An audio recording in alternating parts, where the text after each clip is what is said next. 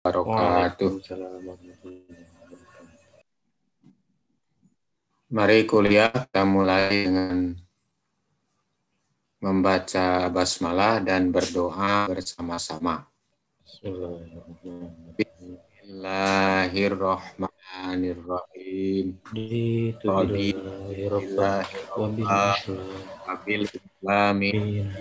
Wabi Muhammadin Rasulullah.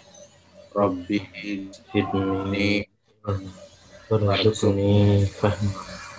Amin. Kita sekarang akan membahas mengenai bumi ya. Mengenai bumi. Ini akan di-share dulu PowerPoint-nya walaupun tadi sudah di apa? Sudah di uh, kirim lewat WA ya. Lewat WA grup itu ada. Jadi kita sekarang tinggal mempelajarinya atau membahasnya.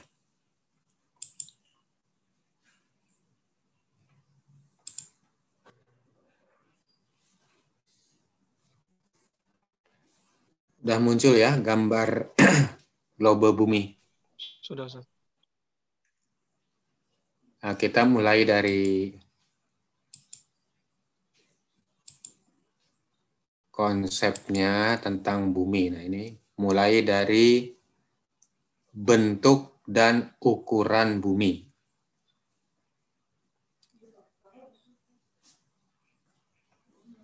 Ya, bentuk dan ukuran bumi. Sekarang bentuk bumi. Bentuk bumi bulat mirip bola. Namun tidak bulat betul karena pada kedua kutubnya agak memepat atau ada pepatannya.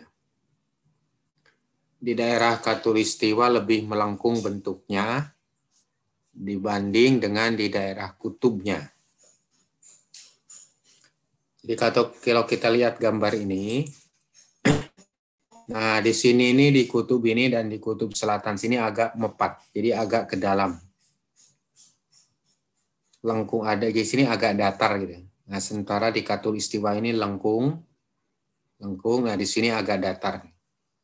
Dan di kutub sini agak datar. Jadi agak pepat ke dalam.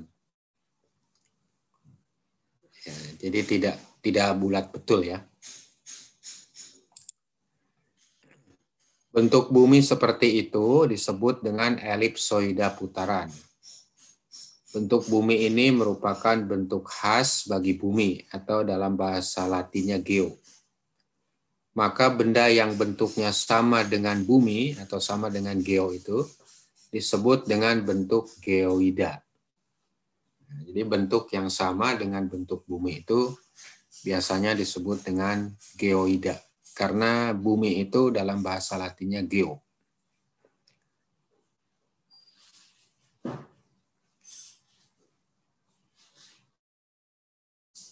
Nah, ini mengenai bentuknya dulu ya. Nanti tinggal dibaca lagi di yang Anda share di WA group itu. Kemudian sekarang ukurannya ini kita ambil saja hasil penelitian dari ini walaupun sudah lama, ini dari Helmet dan Hayford ya. Jarak jari-jari bumi pada ekuator itu ada 6.378,4 km. Ini dari titik pusat bumi ke ekuator, ke katulistiwa. Itu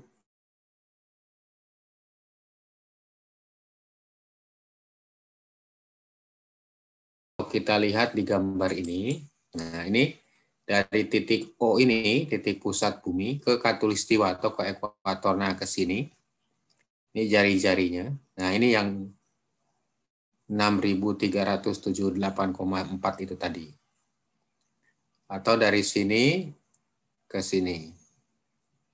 Nah, jadi dari titik pusat ke ekuator. 6.378,4. Kemudian yang jari-jari bumi pada kutub 6.356,9 km. 356,9. Jadi ini lebih pendek.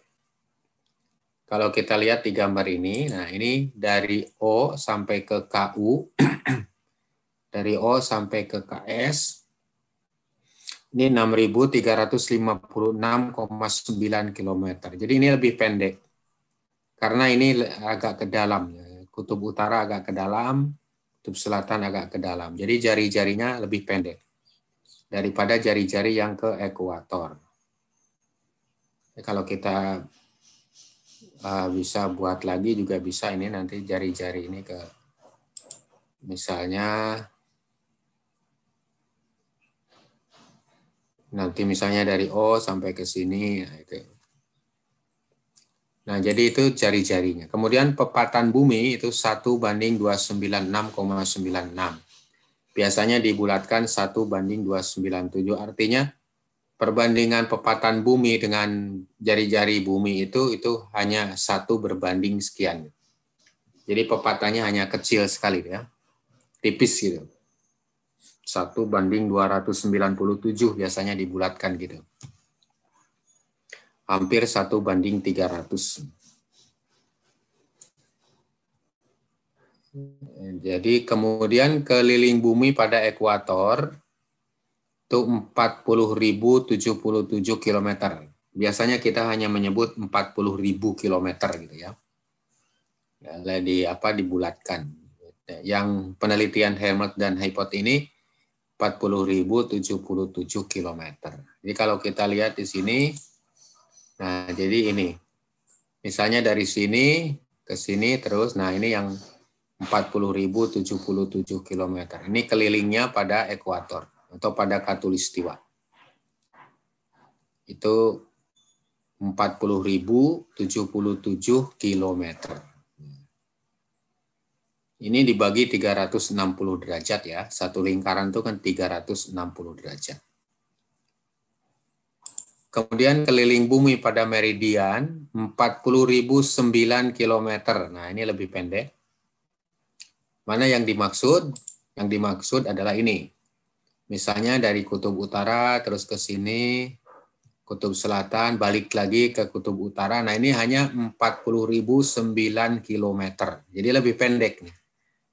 Kenapa lebih pendek? Karena tadi kutub itu ke dalam, lebih ke dalam. Jadi lebih pendek kelilingnya. Jadi lebih lebih panjang keliling yang ini. yang di Katulistiwa. Ya, ini lebih pendek. Lalu luas permukaan bumi ini 510 juta kilometer persegi, ya ini tentu pembulatan ya. Isi bumi kurang lebih 1 bilion kilometer kubik.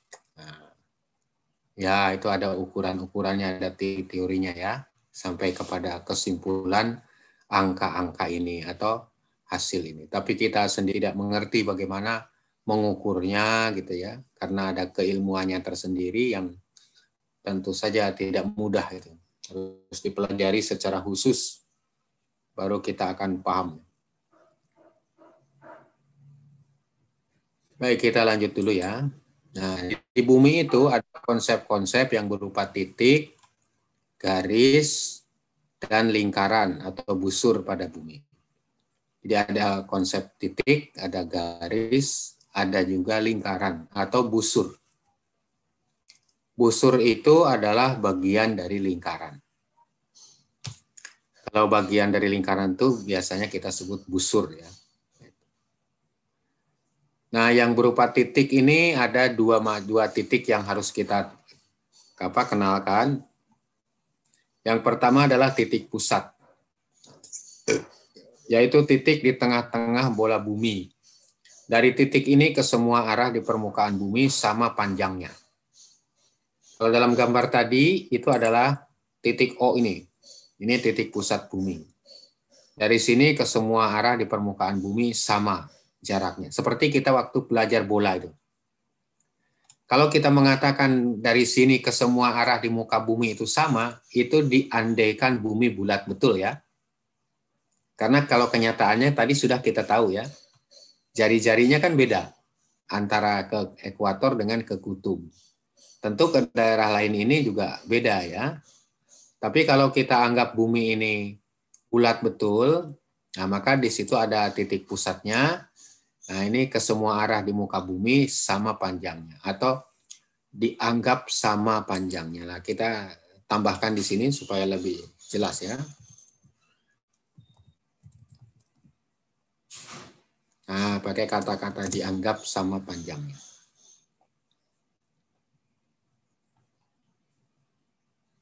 Ya, karena tadi kita sudah belajar bahwa bumi tidak bulat betul. Lalu dalam konsep ini bumi dianggap bulat betul.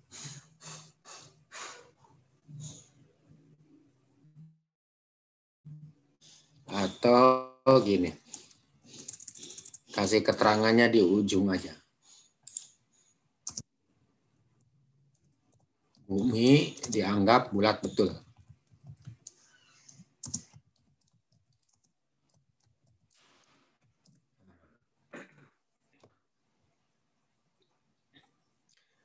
Lalu yang kedua, titik kutub, yaitu kutub utara dan kutub selatan. yakni titik pada permukaan bola bumi yang terletak pada kedua pepatannya. Ada dua titik kutub, yaitu kutub utara dan kutub selatan. Nah ya, gambarnya ini kutub utara, lalu kutub selatan. Jadi kalau titik pusat ya di dalam bumi, kalau titik kutub itu di permukaan bumi, yaitu pada pepatan-pepatannya itu. Uh, selanjutnya, nanti kita lihat di gambarnya. Garis yang menghubungkan titik pusat bumi dengan kedua titik kutubnya, KU dan KS. Disebut juga poros bumi, karena merupakan poros perputaran bumi atau rotasi bumi. Nah, jadi ini dari O ke KU, dari O ke KS. Nah, ini namanya sumbu bumi. Menghubungkan kutub utara, titik pusat bumi, dan kutub selatan. Ini namanya sumbu bumi atau poros bumi. Nah, di sinilah bumi berputar ya ke arah timur. Nah, itu garis-garis ya.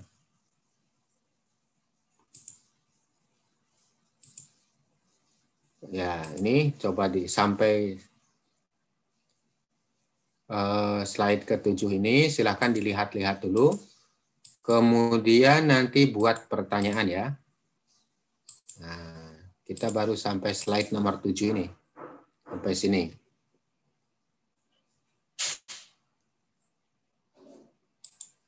Nanti silakan buat pertanyaan apa yang dari satu sampai dengan tujuh itu yang perlu ditanyakan ya.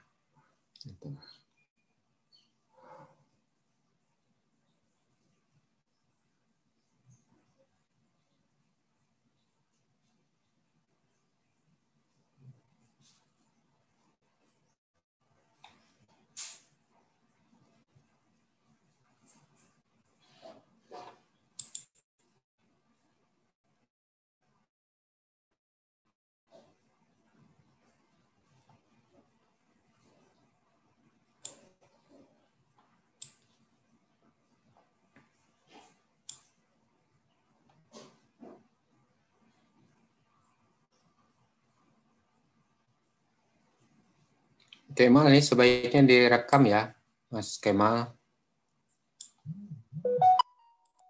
Supaya nanti kalau mau diulang lagi penjelasannya bisa diputar ulang.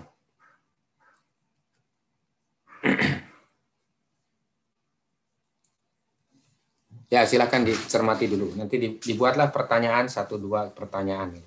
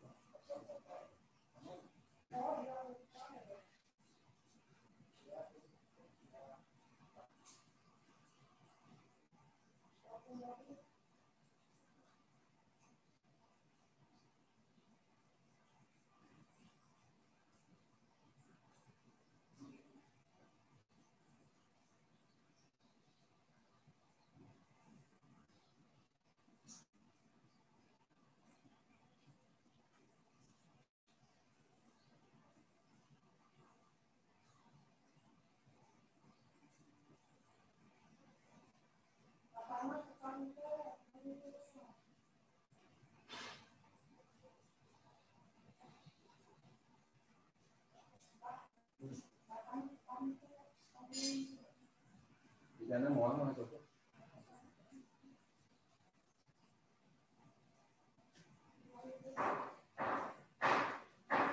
Pesan lebih nggak apa-apa.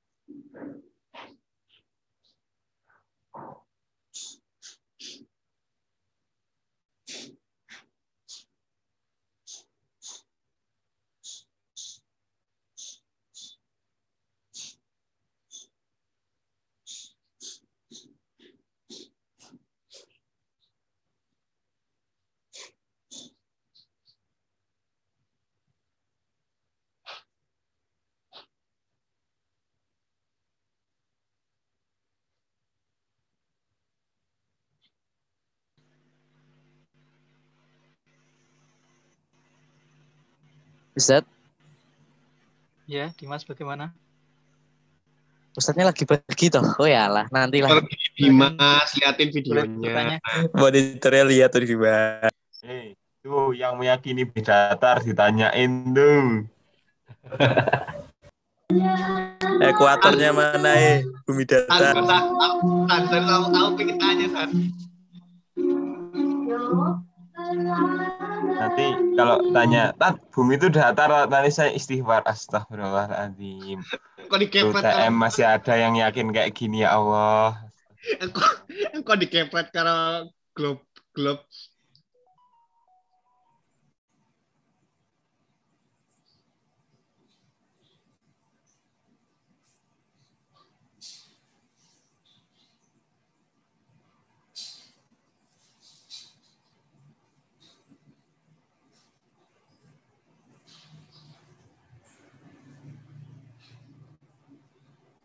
Jangan lupa nanti jam 10 ada zakat wakaf.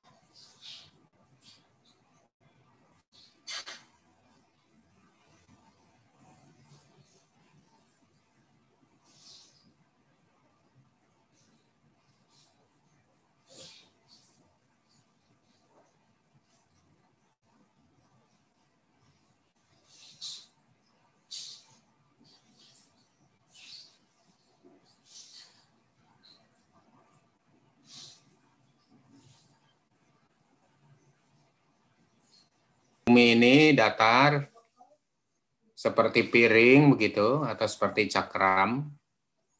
Sehingga kalau disebut titik pusat itu lalu berada di mana gitu. Di tengah-tengah itu apa Mekah itu tengah-tengah gitu kan gitu. Di tengah-tengah piring tadi. Nah, enggak begitu. Jadi itu persepsi yang keliru ya. Bumi ini bulat, Lalu titik pusatnya itu di dalam, di tengah-tengah bumi ini. Lalu dari permukaan bumi semua ini, kalau misalnya ditarik ke dalam itu ya semuanya ke titik pusat bumi. Jadi perhatikan misalnya bumi ini, kan ini tidak bulat piring, jadi ini bulat bola. Kalau kita berada di sini, berdiri, nah maka berdirinya kepala kita ke sini. Nah, kalau tegak lurus, kepala kita ke sini, lalu nanti nembus ke titik pusat bumi. Kita berada di sini, maka kepala kita ke sini. Tegak lurus, kalau kita tegak lurus, berdiri, maka kalau dirunut terus sampai ke dalam, ini ke dalam bumi, ke perut bumi, maka ke titik pusat bumi.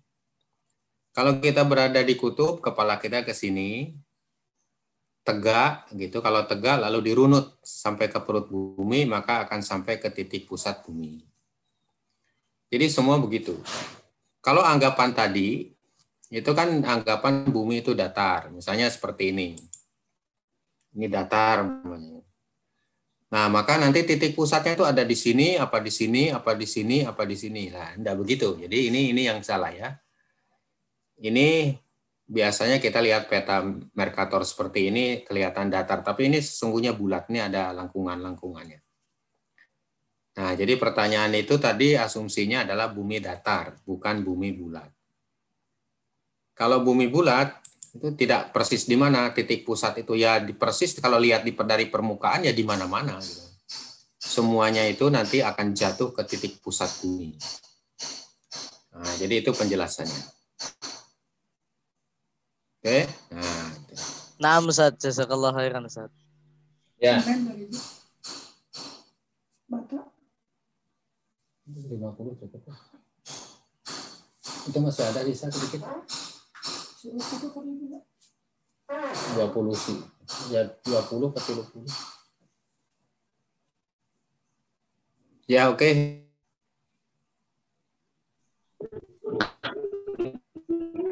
Afan Ustaz mau bertanya. Ya. Ya. Ustaz, saya pernah mendengar katanya bumi itu berseiring waktu bertambah besar Ustaz, berkembang. Jadi apakah ukuran-ukuran tadi itu sudah paten Ustaz atau apa namanya bisa berubah lagi Ustaz? Atau mungkin berita yang mengabarkan bumi itu setiap waktu itu berubah tambah sehingga jarak-jarak apa yang ada di bumi itu semakin menjauh seperti pulau satu dengan pulau yang lain bertambah jauh atau bertambah dekat itu disebabkan karena perkembangan bumi. Apakah hal tersebut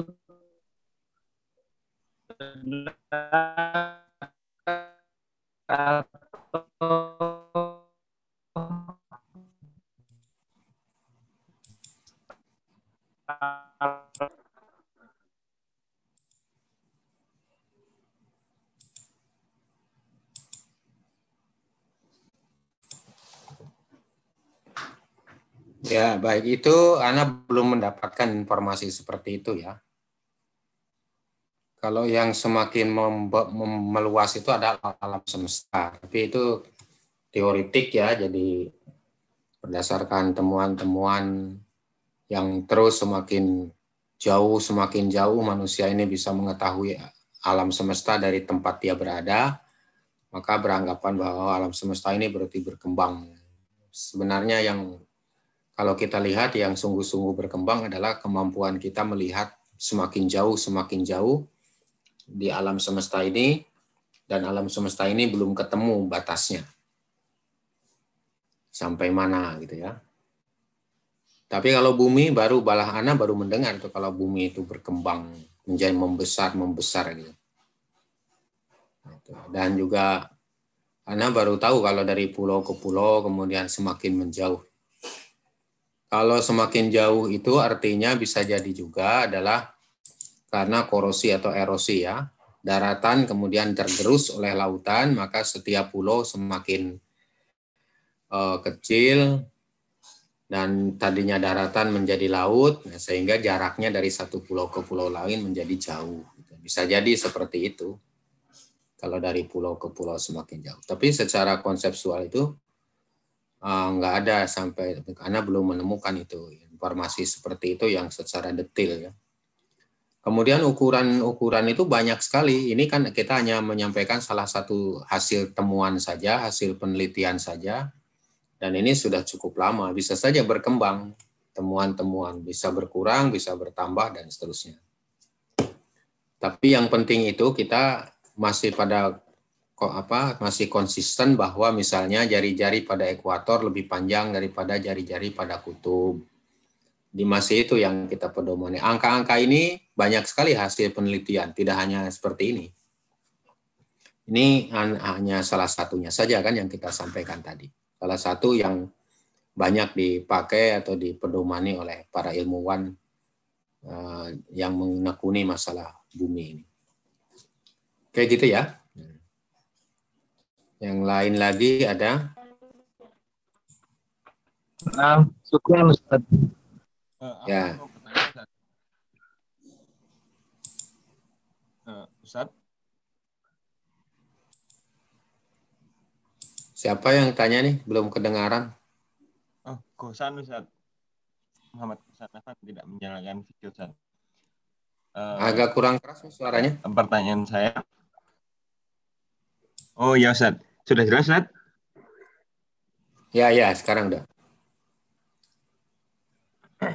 Eh, kan kalau berbicara tentang bumi Kok kan lagi? kita sering mendengar Nah, itu keras ya. Ustaz. Ya, eh, berbicara tentang bumi kan kita sering mendengar ada pergeseran lempeng, Ustaz. Nanti ada gempa tektonik dan sebagainya itu. Nah, itu kira-kira bisa mempengaruhi angka-angka tersebut dan nanti mungkin juga bisa pengaruh sama arah kiblat, sama eh, waktu sholat misalnya, Ustaz, dan sebagainya. Gitu kira-kira bisa pengaruh enggak, Ustaz? Ya, pergerakan bumi dengan lempengnya itu kalau dengan ukuran-ukuran yang sudah ada itu tidak signifikan walaupun berubah.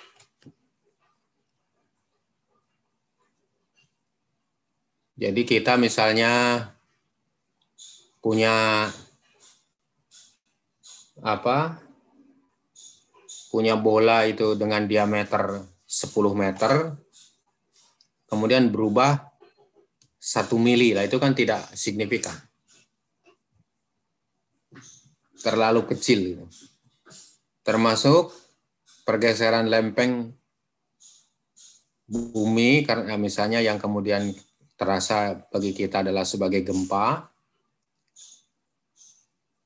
apakah mengubah arah kiblat atau tidak tidak mengubah menurut para ahli kecuali kalau bagian bumi tertentu memutar baru mengubah. Jadi tidak tidak ada perubahan. Meskipun misalnya ada perubahan itu tadi, jadi tidak signifikan untuk diketahui. Sehingga tidak cukup alasan misalnya seperti dulu Jogja ini banyak arah kiblat masjid yang tidak sesuai dengan hasil perhitungan lalu disebabkan karena Jogja gempa tahun berapa? 96 ya. 96 itu. Nah, itu enggak, enggak tidak ada tidak ada pengaruh dari gempa. Kalau di Jogja arah kiblatnya masjid-masjid itu tidak tepat ya dari sejak semula dibangun itu tidak tepat. Yang tepat kan hanya sekitar 20% saja itu. Setelah, setelah dilakukan perhitungan ulang. Tapi tidak tepat itu bukan karena pengaruh gempa sama sekali nggak ada pengaruh gempa.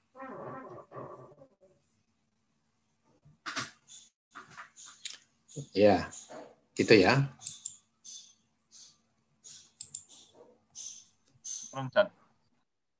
Ya.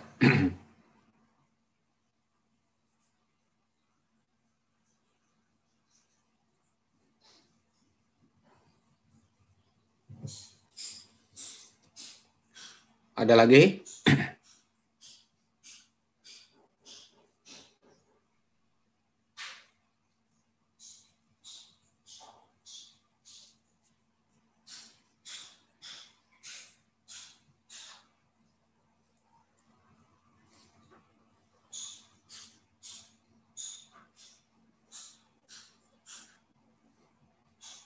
Ya, kalau sudah, ini kita lanjut dulu ya.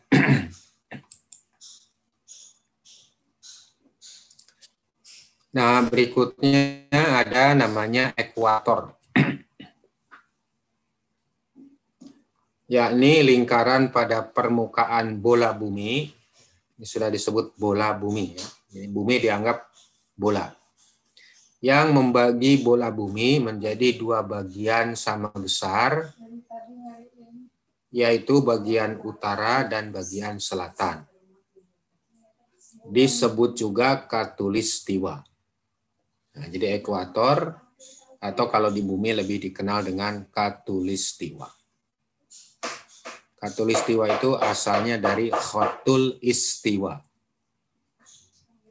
Lingkaran atau garis yang membagi dua sama besar, istiwa. Tengah-tengah.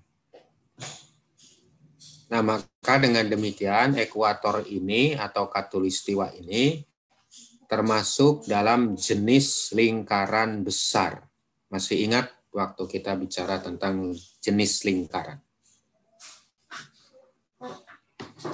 Lingkaran besar itu membagi bola menjadi dua bagian sama besar. Nah ini juga ekuator begitu. Katulistiwa itu begitu. Oleh karena itu ekuator dan atau katulistiwa merupakan lingkaran besar.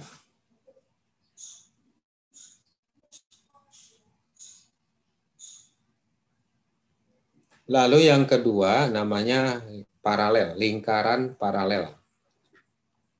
Yakni lingkaran pada permukaan bola bumi yang sejajar dengan ekuator. Di utara ekuator disebut paralel utara, di selatan ekuator disebut paralel selatan disebut juga lingkaran lintang. Jadi lingkaran-lingkaran yang kita buat sejajar dengan lingkaran ekuator atau lingkaran katulistiwa, baik ke arah utara maupun ke arah selatan, itu namanya lingkaran paralel atau lingkaran lintang.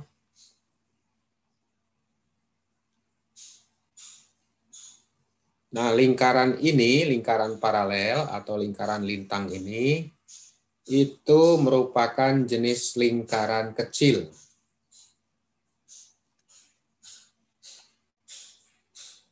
Seperti sudah kita jelaskan yang lalu, jadi lingkaran kecil. Nah, kita perhatikan di gambarnya. Nah, ini adalah lingkaran ekuator. membagi dua menjadi dua bagian sama besar bumi ini bagian utara dan bagian selatan. Ini lingkaran ekuator atau katulistiwa. Nah, ini termasuk jenis lingkaran besar.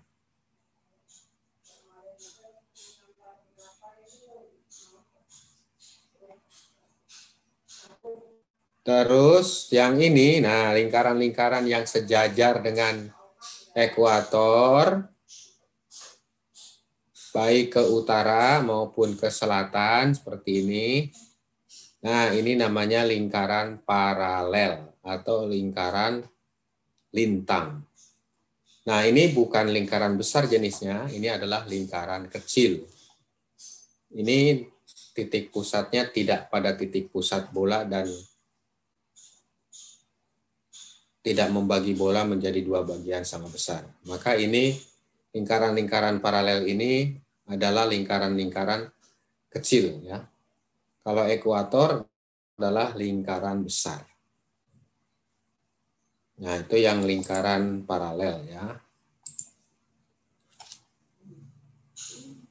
Dan satu lagi dikenal dengan lingkaran meridian,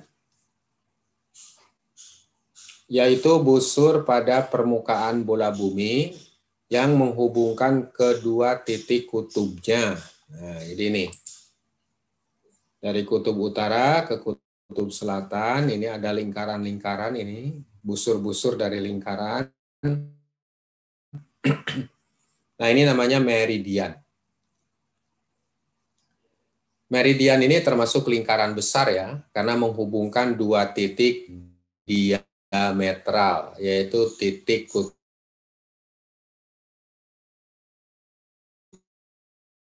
utara dan titik kutub selatan itu ketika buat titik diametral. Sehingga lingkaran-lingkaran ini adalah lingkaran-lingkaran yang menghubungkan dua titik diametral berarti lingkaran besar. Karena melalui dua titik yang diametral tidak dapat dibuat lingkaran kecil. Yang terjadi adalah lingkaran besar. Nah, jadi ini lingkaran-lingkaran ini menghubungkan titik kutub utara dan kutub selatan namanya meridian dan termasuk jenis lingkaran besar.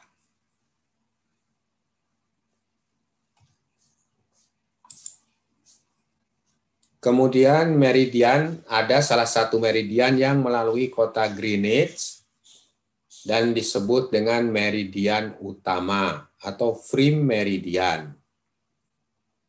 Nah, jadi ada kota Greenwich misalnya di sini, oh di sebelah sini nah ini.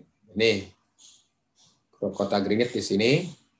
Nah, ini lingkaran ini adalah lingkaran meridian utama atau Frim Meridian. Nah, ya kita bisa menyebut juga sebagai meridian nol ya. Nah, itu konsepnya.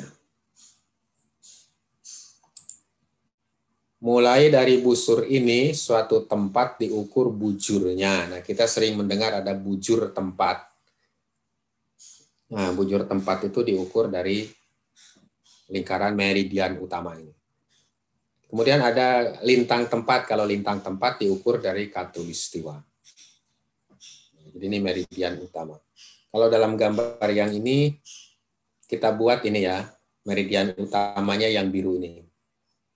Katakanlah di sini ada kota Greenwich ini. Nah, lalu ada busur atau lingkaran yang kutub, lalu Greenwich, lalu kutub selatan, balik lagi ke kutub utara. Nah, ini namanya lingkaran meridian utama atau free meridian. Nah, bujur tempat diukur mulai dari sini. Ke sini jadi bujur timur, yang ke sini bujur barat. Di sini bujurnya 0, terus bertambah 1, 2, 3, dan seterusnya, sampai sini 180. Sini juga tambah 1, 2, 3, dan seterusnya, sampai sini 180 derajat. Nah, jadi itu namanya eh, meridian ya, ini meridian. Ini semua meridian. Ini yang hitam juga ini meridian. Yang hijau ini meridian.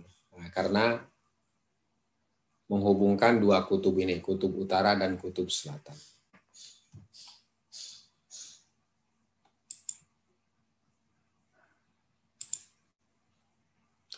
Nah, kemudian perlu diketahui bahwa meridian itu berpotongan dengan dengan ekuator ya, tegak lurus. Jadi ini berpotongan tegak lurus. Antara meridian-meridian ini yang dari kutub ke kutub dengan ekuator atau katulistiwa ini berpotongan tegak lurus.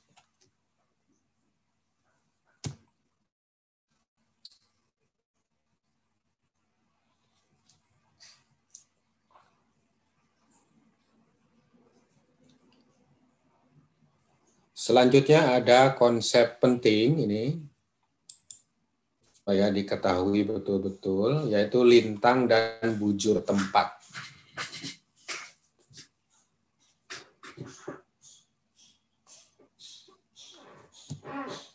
Nah, lintang itu apa? Lintang itu jarak dari suatu tempat atau titik di permukaan bumi ke katulistiwa. Di jarak dari suatu tempat atau titik di permukaan bumi ke katulistiwa. Diukur melalui busur meridian tempat itu. Di sini ada dua konsep lingkaran ya, satu katulistiwa, dua meridian. Kita tebalkan juga meridiannya ya, biar jelas. Jadi ada katulistiwa, ada meridian yang sudah kita jelaskan tadi. Nah, lalu jarak suatu tempat, eh, lintang suatu tempat itu apa? Sesungguhnya lintang satu tempat itu jarak dari suatu tempat di permukaan bumi ke katulistiwa, diukur melalui busur meridian tempat itu. Nah, ini yang sering keliru di sini. Diukur melalui busur meridian tempat itu. Nah, sekarang kita ambil contoh. Ini ada satu tempat yaitu P di sini. Ini P ini. Di sini ada meridian P, meridian yang melalui tempat P ini, yang hijau ini. Ini meridian yang melalui tempat P. Nah, meridian ini berpotongan dengan katulistiwa di sini.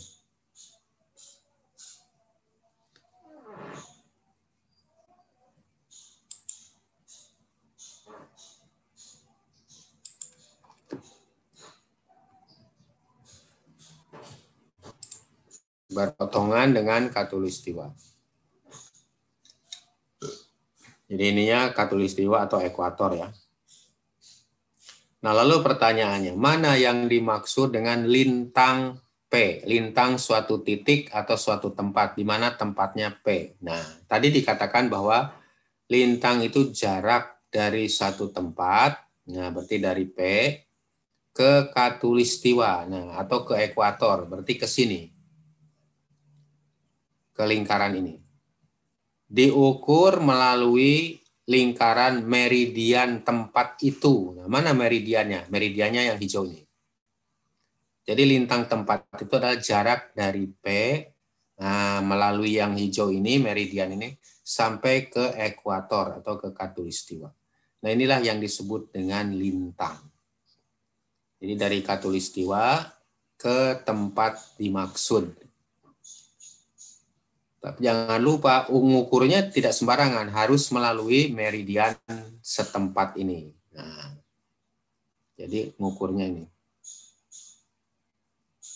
Ini adalah lintang tempat P atau lintang titik P ya. Nah, di sini lintangnya. Tuh kalau kita gambar di situ. Terus penjelasan berikutnya. Satuan ukurannya derajat, menit, dan detik. Nah, satuannya derajat, menit, dan detik. Nah, kita sering bingung, ini kok derajat, menit, dan detik. Padahal ini kan ukuran panjang. Ukuran panjang itu kan meter, kilometer. Ya. Ini kok derajat, menit, detik ini kan ukuran sudut. Nah, sesungguhnya ini adalah yang diukur itu bukan panjangnya ini, tapi sudutnya. Sudutnya di mana? Sudutnya ada pada titik pusat bumi. Nah, jadi kalau dari tempat P ditarik ke titik pusat bumi, dari titik pusat bumi ditarik ke sini ke perpotongan meridian P dengan ekuator, maka terbentuklah sudut. Nah, inilah yang sudutnya. Derajat, menit, dan detiknya sesungguhnya di sini.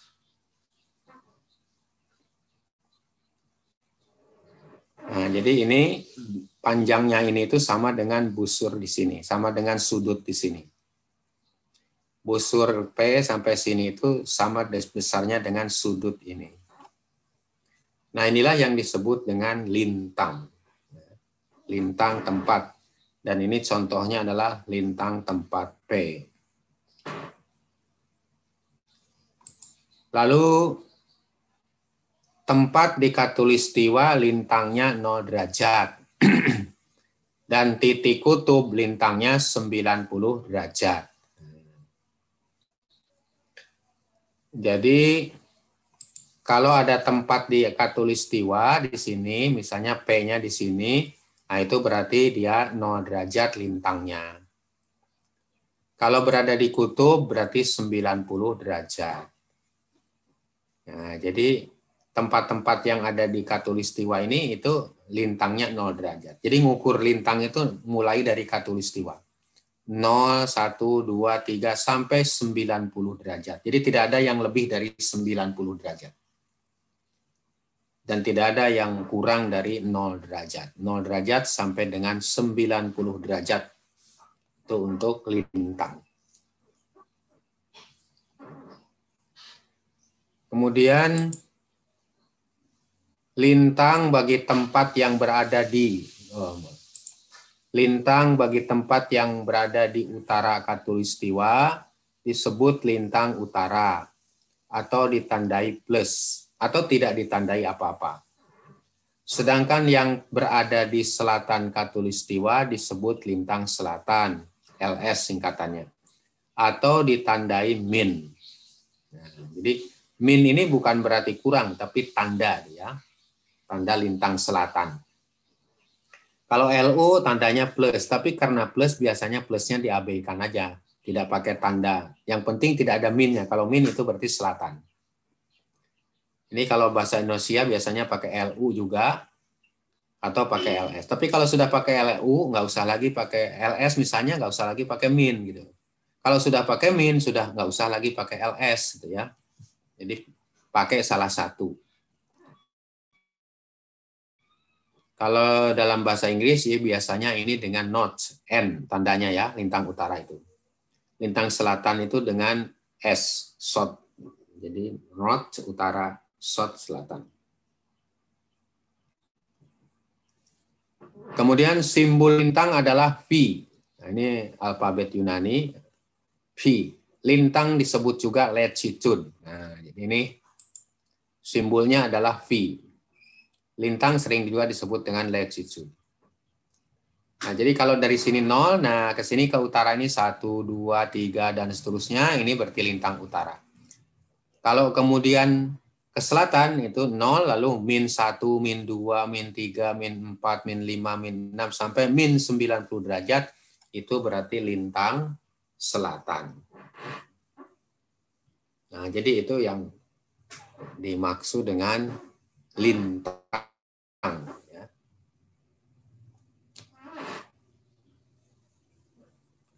Jadi kalau lintang itu sejatinya ya bukan lingkaran, tapi jarak, bukan garis tapi jarak. Kalau yang ini namanya baru ini lingkaran lintang, gitu ya namanya atau lingkaran paralel. Nah ini Bukan lintang itu sendiri, tapi lingkaran lintang. Atau lingkaran paralel. Kalau lintang itu sebenarnya adalah sudut ya, ini sudut ini. Busurnya di sini. Jadi ini kan segitiga nih. Nah, jadi segitiga. Segitiga dengan salah satu sisinya merupakan busur. Dua sisi lainnya merupakan garis.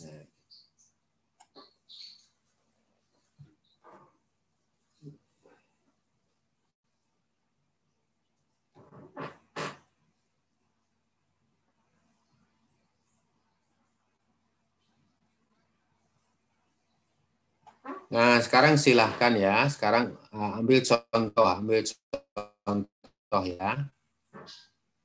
Contoh begini.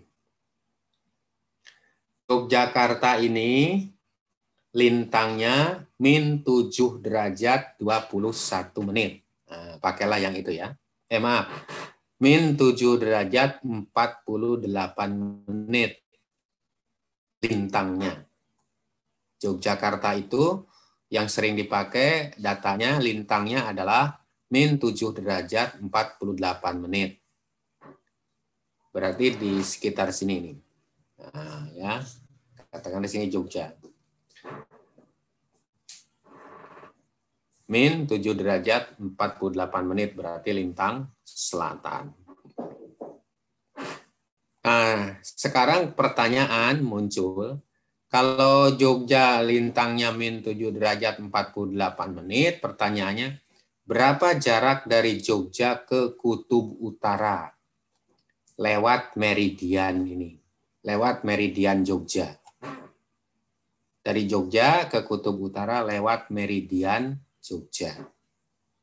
Berapa derajat jaraknya? Dengan dengan data Jogja min 7 derajat 48 menit. Berapa jaraknya dari Jogja tersebut ke Kutub Utara? Silahkan dihitung, nanti Ana akan tanya satu persatu hasil hitungannya. Jangan saling bertanya supaya tahu sendiri. Tahu sendiri bagaimana jawabannya dan bagaimana proses perhitungannya. Kalau nanti salah, itu bisa diberitahu kesalahannya di mana kalau tahunya diberitahu yang lain hasilnya nah itu nanti tidak akan mengerti hanya tahu hasil karena diberitahu yang lain. Oleh karena itu tidak saling bertanya, silahkan kerjakan sendiri. Pertanyaannya berapa jarak dari Jogja ke Kutub Utara melalui meridian Jogja jika lintang Jogja min 7 derajat 48 menit. Silakan ya. Ustaz, bertanya Ustaz. Ya, itu dulu kerjakan dulu. Nanti pertanyaan berikutnya setelah mengerjakan itu ya. Penggunaan menit itu di mana Ustaz? Satu derajat 60 menit ya. Satu derajat itu ada 60 menit. Terus satu detik ada 60 menit ya.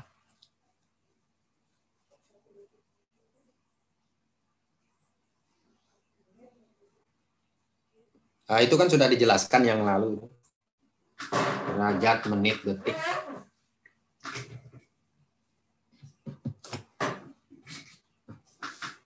Ya, silakan ya.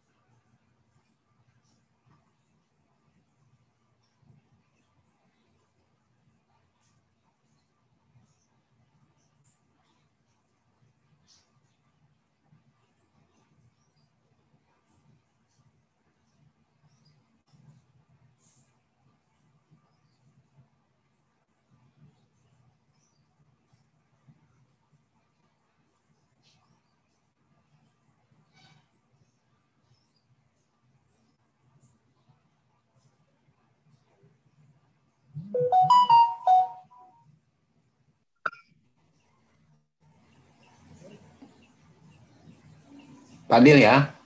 Iya Ustaz. Mana?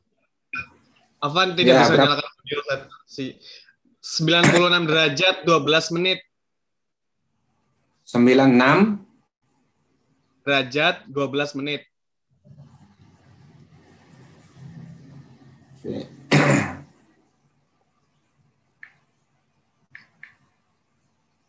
Terus siapa lagi?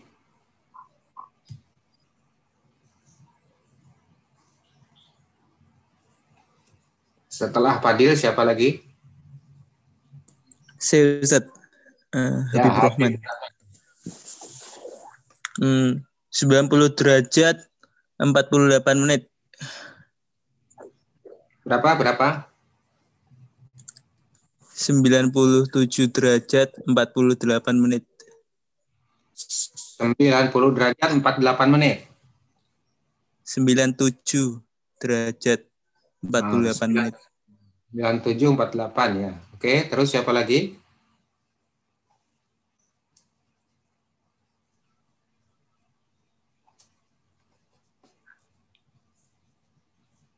Halo, Ya, siapa nih?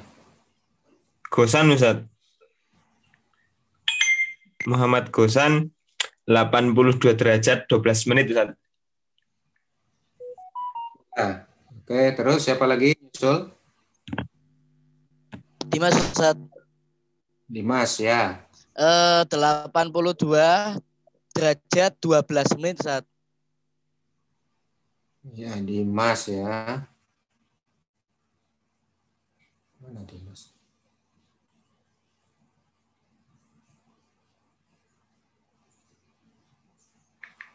Siapa lagi terus?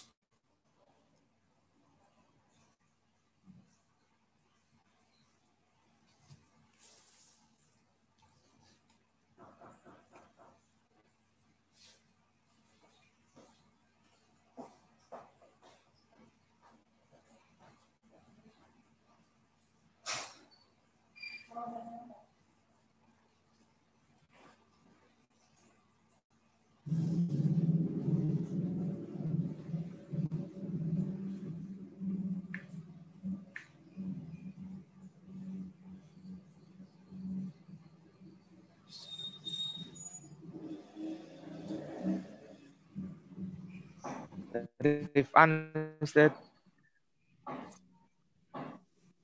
Ya, Halo, Rifan, Rifan. Rifan. Ya, 82 derajat 12 menit Ustaz. ya. Terus siapa lagi?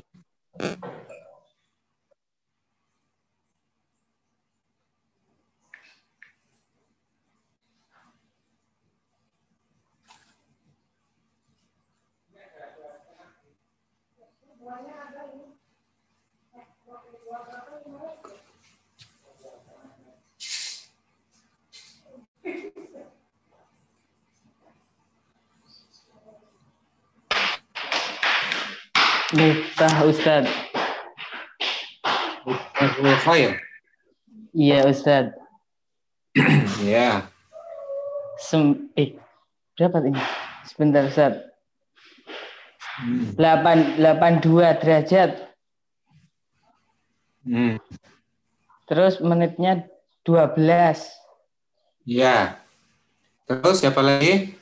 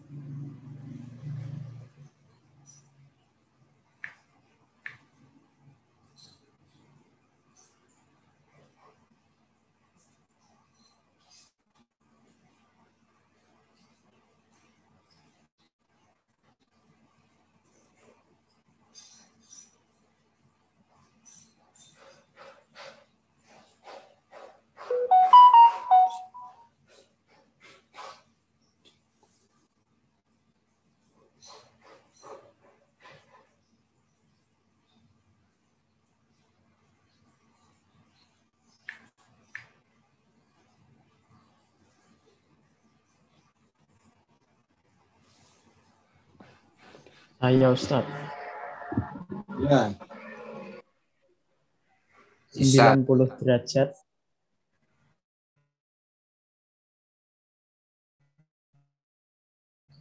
Sembilan puluh Ya. Oh, berikutnya.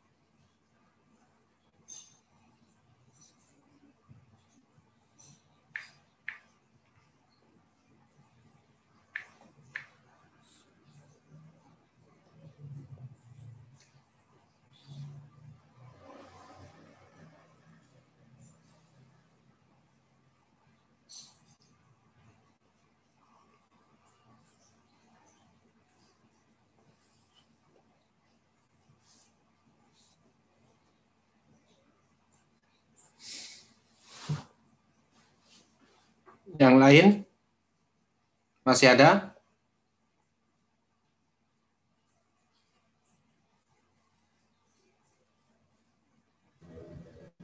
Jihan Fadli Ustaz. Ya, silakan Jian. Eh 83 derajat 48 menit. Ya. Terus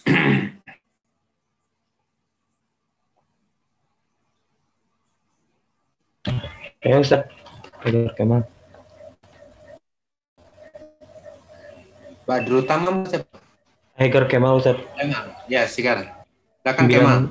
9, 97 derajat 58 menit. 97 Lima- 58 9 48. 58. Oh ya. Baik, berikutnya siapa?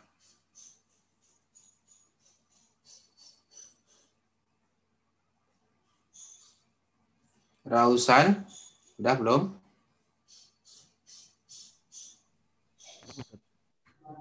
Ahmad Zakwan Ustaz. Ya, oke. Siapa? Yuk, berapa? 84 derajat kemudian 4 eh 84 derajat menitnya 48 menit. Ya. Badrul Tamam, udah?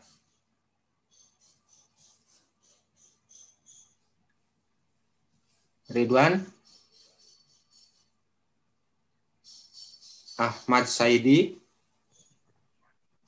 Badru belum, Ustaz. Hmm. Kanugrahan? Kanugrahan itu di chat Ustaz eh, belum bisa bersuara tapi beliau udah ada jawaban. Oh ya. Kanugrahan 90 derajat kemudian 12 menit. Hmm. Oke, terus Iwanda? 97 derajat 48 menit Ustaz. Hmm. Iwanda. Maulan Ilham. Ilhamul apa nih? Ada masuk nggak? Oh, ada Maulan. Udah Maulan belum?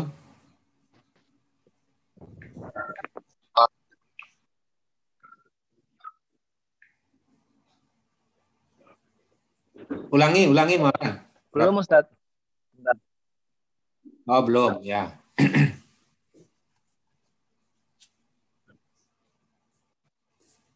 Afan?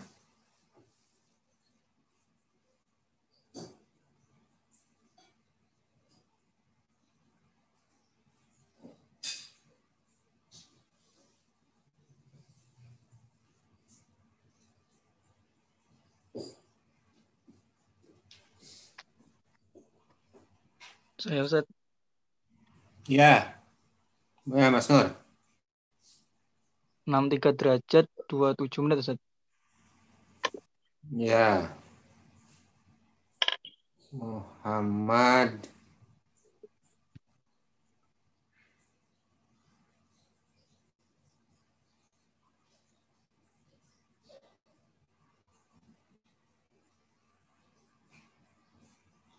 Nur Paiji.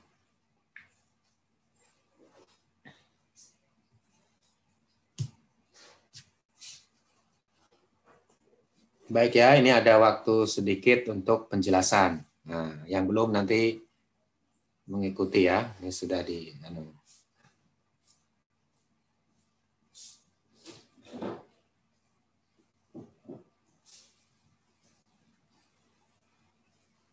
Jadi data.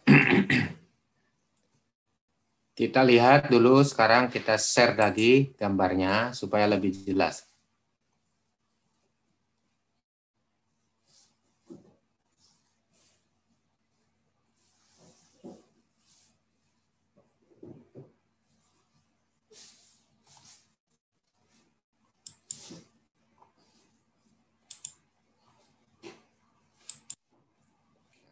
Sudah kita share ya. Jadi umpamakan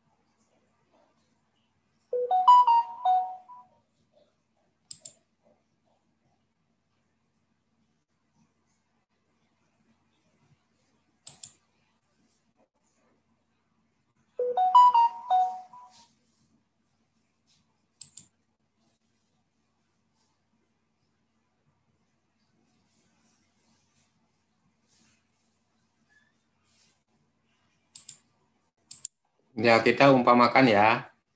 Ini titik di sini Jogja nih. Kan dia lintang selatan ya. Nah, ini. Terus dari sini itu tadi lintangnya 7 derajat 48 menit. Berarti dari sini sampai ke Jogja ini ini 7 derajat 48 menit. Nah, tadi ada minnya karena ini lintang selatan ya. Jadi ini 7 derajat 48 menit. Lalu sekarang kita lihat yang ditanya adalah dari Jogja sampai ke Kutub Utara. Nah, sekarang perhatikan dari Kutub Utara sampai ke Katulistiwa ini itu 90 derajat. Lalu dari Katulistiwa sampai ke Jogja itu 7 derajat 48 menit. Jadi kalau dari Kutub Utara sampai ke Jogja atau dari Jogja sampai ke Kutub Utara, saya ulangi, dari lintang Jogja sampai ke Kutub Utara itu berarti 90 derajat ditambah 7 derajat 48 menit. Jadi jaraknya berarti 97 derajat 48 menit. Nah, yang yang betul cuma Isa, Ustaz. Ya, aku Ya. juga, eh. Nah, jadi itu. 97 derajat 48 menit. Jadi ingat ini ini 90 derajat sampai katulistiwa. Lalu dari sini kan tadi 7 derajat 48 menit. Nah, lalu bagaimana ini kalau dibuat dalam sebuah rumus yang uh, relatif apa namanya uh, bisa digunakan untuk lintang mana pun. Maka bisa dibuat rumus itu yaitu rumusnya 90 derajat dikurangi lintang tempat.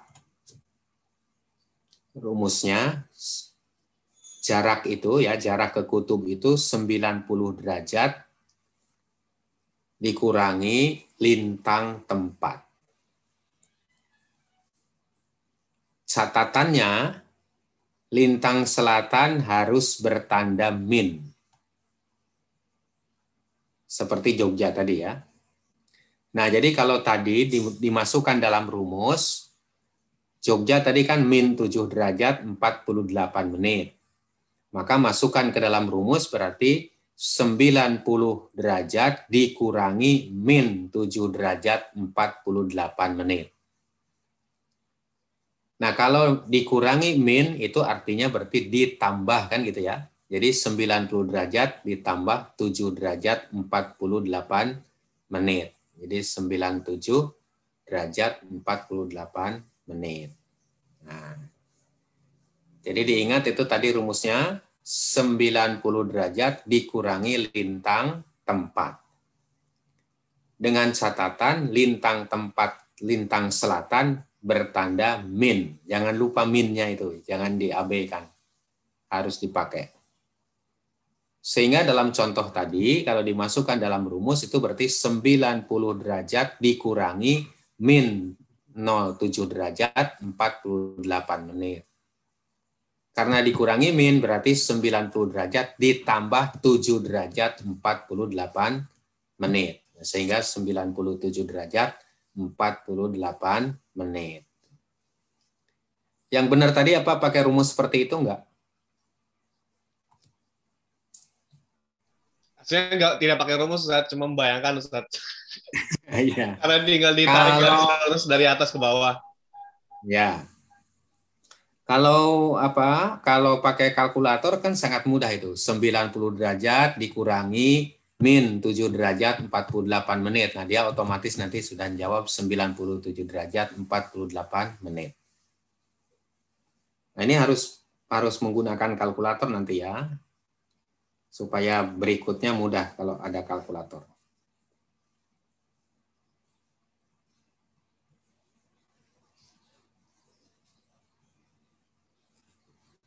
Arman Nurdin ini nggak masuk ya apa?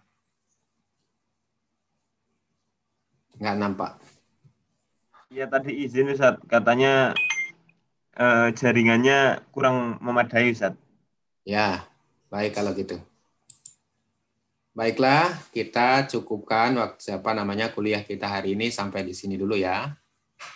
Nanti Ana mau masuk yang putri nanti. Nah, mari kita akhiri dengan hamdalah dan doa kaparotil kaparotul majlis ya. Yuk.